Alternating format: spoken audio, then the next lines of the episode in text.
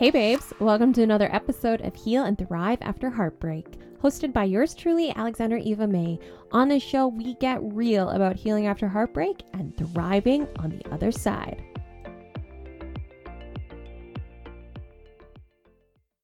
Hello everybody, welcome to another episode of Heal and Thrive After Heartbreak podcast. I am truly honored that you have decided to spend some of your time listening to this episode because time is precious. So thank you for being here.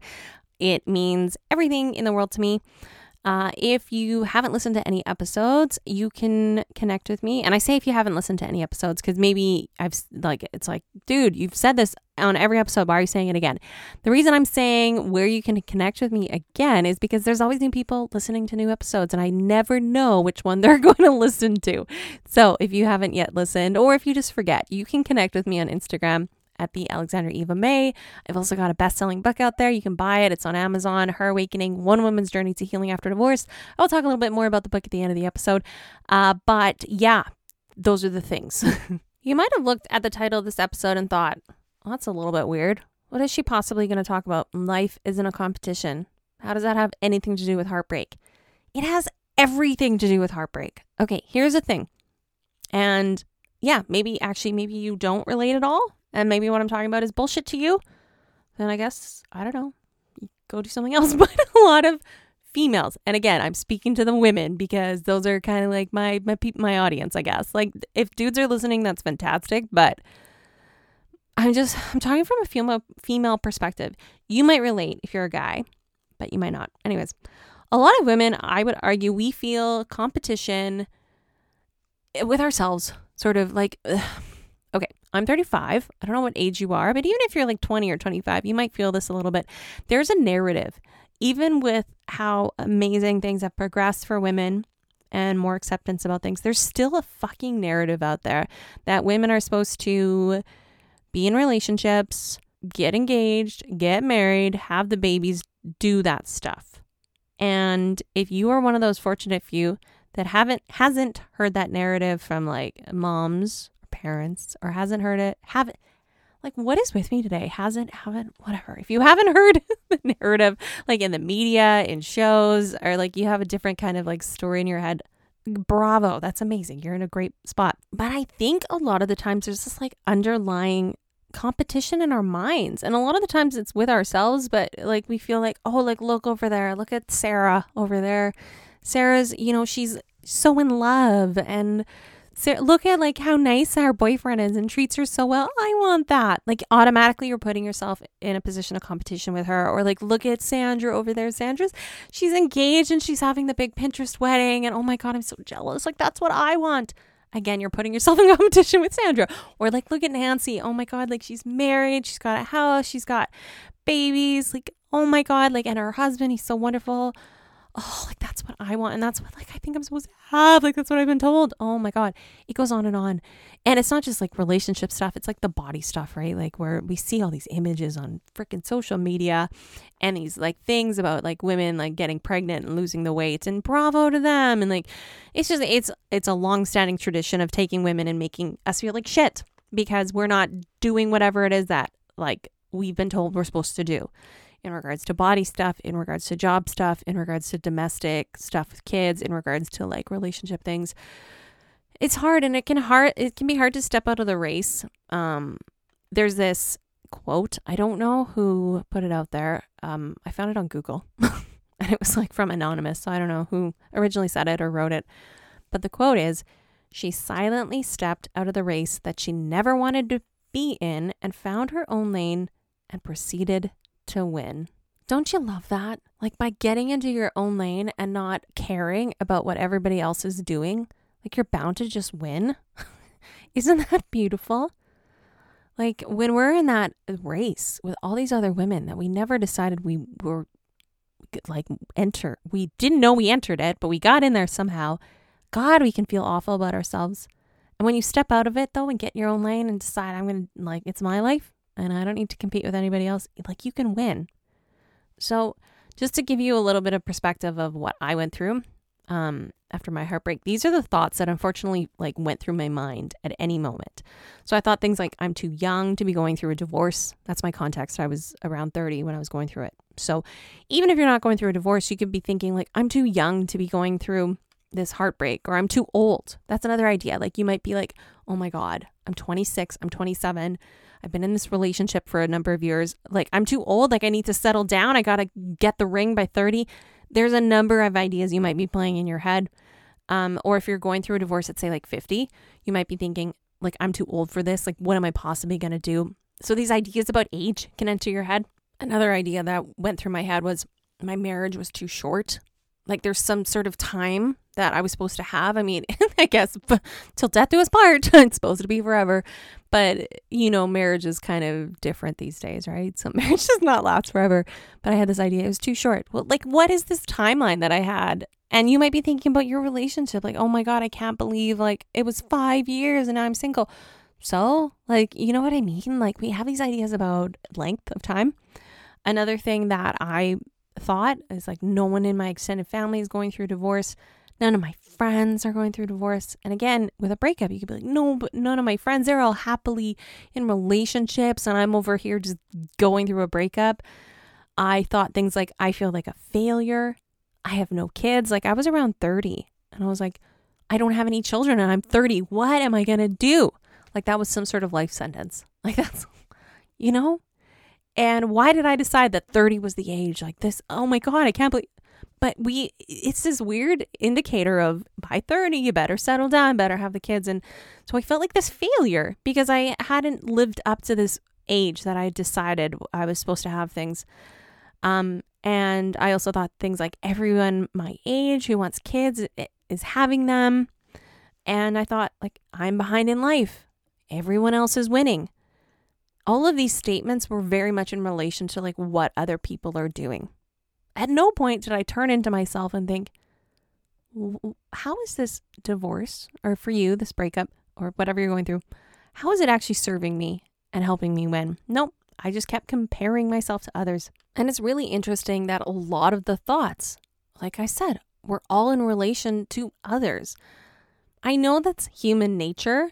We compare ourselves to others all the time, and it might like seem almost impossible not to compare yourself. Like if you're going through heartbreak or divorce at any age, it can be kind of like impossible not to look at what your friends are doing and think how like your life is in relation to them. I think we all do it, but that doesn't mean that it's healthy. It's really toxic. And like for me, I saw all these people around me forming families, getting married, making babies, and I was over there at like 30 blowing up my life. And for a lot of people listening, you might be feeling that too. Like everyone else looks like they got their shit together, but I'm over here blowing up my life. But I had to really flip the script because I was blowing up my life, but like the explosion was fucking good. It was a good thing. And for a lot of you, you're comparing yourself to other people. Who knows what's going on in their homes? We have no idea what's going on behind closed doors. And a lot of these, in quotation marks, happy couples or happy families could have a lot of shit going on. So you never really know, right? So you might be even comparing yourself to an idea of the lives of others that it's not even real. And like I said, even if you feel like you're blowing up your life, that explosion might be the best thing that's ever happened to you. So for example, here's an example from my life. And this helped me flip my perspective during this time. When I was in this fucking place of competition, I saw this play and it was called Victory for the Recycled Virgin. And it was at the Fringe Festival in my hometown. And like I said, it totally adjusted my perspective. So the basic storyline is about a woman who experienced a divorce at the age of 40 after 20 years of marriage during the 1960s. So if we do the math, she would have gotten married like 1940. And she's getting this divorce in the 1960s. And then the majority of the story that follows is about the trials, tribulations, successes, and joys that happened in her life following her divorce. And now, before I go on and tell you anything more about this woman, I want you just in your head to think how difficult that would have been in the 1960s to go through a divorce. Like, it was different. Now it's way more acceptable. Can you imagine? Like that. And never mind, she was married for 20 years through the 50s, like, right? Like, But another thing I want to point out is that the woman on the stage telling the story was 81 years old. She divorced in her 40s, but that was only one part of her life. So I think when we go through these heartbreaks, we feel like our world is ending, but we can be very short-sighted. We can only see our present pain and maybe the very close future pain. Like you can think, oh my God, what am I going to do this year? Or, oh my God, I'm single. Like how can I be single at 30 or 35 or 40 or whatever age it is that you've decided that you need to be in a relationship? But you can be so short-sighted. Your life is not over. It's not even remotely over. There are so many chapters ahead of you. So this woman, she divorced in her 40s, but that was just one experience in her life, one part of her life. Her marriage of 20 years was only one part of her life. After, she went on to have an unbelievably fulfilling life. She, on the stage, she had all these different stories of her experiences, all these different things she did. And at 81, she is thriving and is inspiring. And she made it very clear by the end of the show, like her divorce, her heartbreak was only one part of the journey. Another significant part of her life proved to be writing, directing, and starring in a production that tours all across North America at the age of 81. And the day I saw that play was the day that I added a new hero to my list of people I admire. Like this woman could have allowed her experience of divorce in the 1960s to destroy her, but she didn't. She thrived. So if this woman did it, she's getting on stage in her 80s, doing an international tour of her play. Like think what you can do. Think what is possible to you. Think what the future could hold for you. I know. It's hard not to just look at the small picture, but it's way more important right now to think of the big picture. Life isn't a race, even if you feel that it is. Yes, people around you might be getting married or engaged or in relationships. Yes, people around you might be having children. Okay, let's be happy for them. But you don't need to measure the success of your life in relation to what anyone else is doing with theirs. You're not in a competition with anyone. Life really isn't about the finish line, as this woman in the play proved. Because her finish line, we don't even know where it's going to be, right? Her life was all about her experiences, and part of that is this play. Life is really, it's like, to be cliche, it's about the journey. And for anyone out there like that is doubting their journey right now, you have no idea what is just around the next bend. You have no idea what chapter is going to begin. And it's so funny, I decided to record this episode today because earlier in my car, and this is not why I decided to record this episode, but earlier in my car, I was thinking about all that's happened in my life in the last 6 or 7 years. Because when my heartbreak happened, that significant heartbreak I talk about on the show a lot, it happened around 6 or 7 years ago. And we can go through 10 years of her life and not have a lot happen, but we can go through a year of her life and have so much happen. Do you know what I mean? And in the last 7 years of my life, I have, these are all the things I thought about in the car. I have lived with my best friend, lived downtown. I have fallen in love. I was diagnosed with polycystic ovarian syndrome, diagnosed with infertility, went through that shit storm. But I came out the other side. I had a beautiful little boy at the age of 35. So ladies, if you're freaking out because you're going through heartbreak and you're like, I need kids. I had my baby at 35. Women have their babies in their later 30s, early 40s. It's not the end of the world, and we need to stop thinking of it like that. I didn't even meet the guy, the baby daddy, because we're not married. We're just partners. But I didn't even meet him until I was 32, I think. And then, like I said, I didn't have a baby till I was 35 after being diagnosed with fucking PCOS and infertility. Okay, so let's keep going. I also traveled the world. I went to Europe. I went to Spain and Portugal with my sister. I went to Greece on my own. I went to South America, Peru, Bolivia with girlfriends. So I traveled. I started a blog and connected with thousands of people around the world. I wrote a fucking book. And I've got some amazing things that are opening up right now. And I don't know if when this episode will air, so maybe I'll announce them in this episode. I'm just recording. When I edit, I might add a little bit about what's going on, but I don't know when this is going to drop. But maybe when it's dropping, these things are happening. And funny timing, I am actually jumping into that exciting other thing I just mentioned. I recorded this episode actually months ago. Life got crazy and I'm releasing it now. And right now, this funny thing, I am launching my career as a children's book author. So I mentioned a lot on the show. I have a nonfiction book out. I am an author, but I haven't written children's literature before. And that's where my heart is lying. So I'm going to be writing a YA romance novel next year. But right now I've got picture books out. And one actually is in pre-order right now. It's called Masterpiece. It's an inclusive story about a little boy on the autism spectrum. He also happens to be nonverbal. And in the book, he wears noise-canceling headphones, which is like not heard of in children's literature. And in this story, he just sees the world differently than everybody else.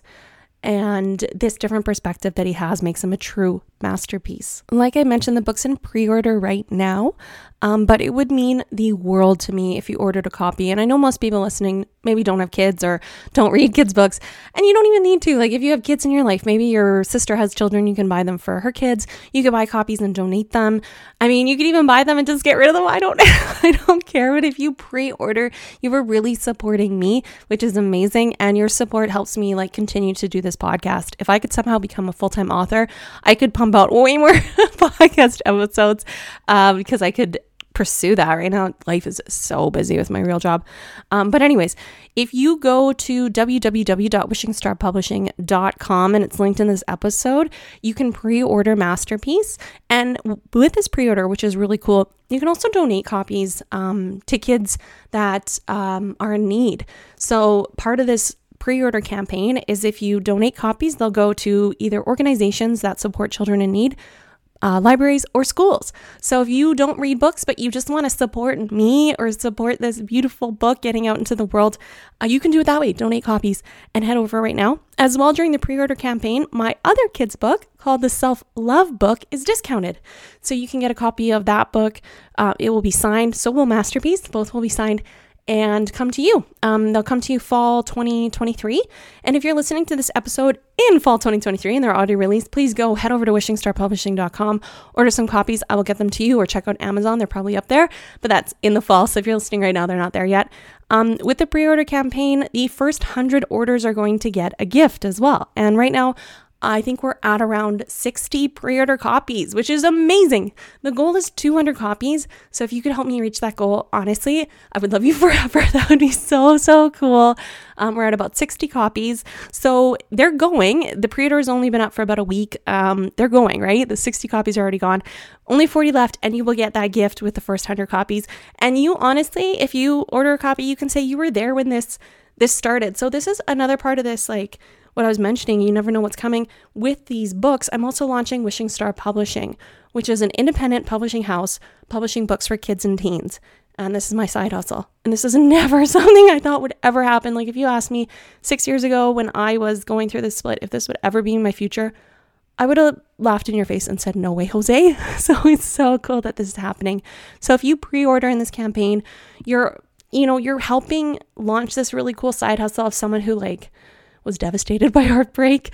You're helping get it off the ground, and you can say like you were part of getting it off the ground as well. I'm doing a Kickstarter for the book as well. So in your mind, if you're like, Alex, I really don't want to order copies and I really don't want to donate copies, there's another link in this episode for the Kickstarter. And the Kickstarter I'm opening up because I want to open up the opportunity for anyone to be part of the pre-order campaign. So you can just throw a few bucks my way and it will go towards funding the first print run of this beautiful book. And the Kickstarter, I don't know if you know anything about Kickstarter, but it's like an all or none type platform. So you set a goal. And if you don't reach that funding goal, you don't get any of the money. I'm at like 30% of the Kickstarter funding goal met, which is cool, but I got to get to 100. So if you don't want to order a book, you can head over to the Kickstarter and throw in a few bucks. And honestly, seriously, it would mean the world to me. So yeah, in case you missed it, head over to wishingstarpublishing.com, link in this episode, and you can check out a YouTube video. I've got a video up there with the book trailer, me talking about the book. So if you want to see my face, you can watch the video as well over there. And then if you just scroll down to the bottom of the page, that's where you can do your pre-order. You can pre-order one copy, 2, 3, 4, 5 class set if you're a teacher out there. You can donate a bunch of copies if you want. It's all there. I have made some amazing friends. Like, I have bought a house. So much has happened in my life in the last 5-6 years since that moment when I thought my world was ending and I was blowing up my life. That explosion was the best thing that ever happened for me because it was totally for me. It was in service of my fucking destiny, my journey. And early when I was in pain, I just would get lost in the competition, thinking I was failing, comparing myself to all my friends, all my peers, what I thought, where I thought my life should be at what point. And if I had stayed stuck there and gotten lost there, I never would have had these amazing things and these amazing blessings happen in my life. So the best thing you can do right now, the best thing, is to change your thoughts about your heartbreak. A lot of our mental health and our feelings, they start in our mind. They start with our thoughts, right? So if you can shift your thoughts, you can shift your feelings. I want you to change your thoughts about this heartbreak. Change them from a place of feeling like a failure, feeling like you're failing compared to your peers, feeling like your life is blowing up and everything's awful, and change them to a place of feeling like this is the best explosion to ever happen. This shift in my life is going to change everything. This is going to open doors. My life is going to become amazing. I have no idea what is waiting for me in the far future, but never mind even that, in the very near future, or who is waiting for me. There's a lot of days where your life doesn't change, but a day can change your life. And you just have no idea what's waiting for you in the future. So instead of like staying stuck in this place of pain, start focusing on that beautiful future ahead and take yourself out of the race that you never signed up for in the first place. Thank you so much for listening to another episode of the show. I love that you're here with us. If it wasn't mentioned in the episode, you can connect with me on Instagram at the Alexandra Eva May. It is linked below in the show notes. Grab my book. If I haven't mentioned it in the episode, I probably did, but you can grab my book, Her Awakening. It's on Amazon. It's a bestseller, so go get it. And tune in every other Tuesday. We have a new episode, and thank you for being here. Go have a beautiful week and catch you next time.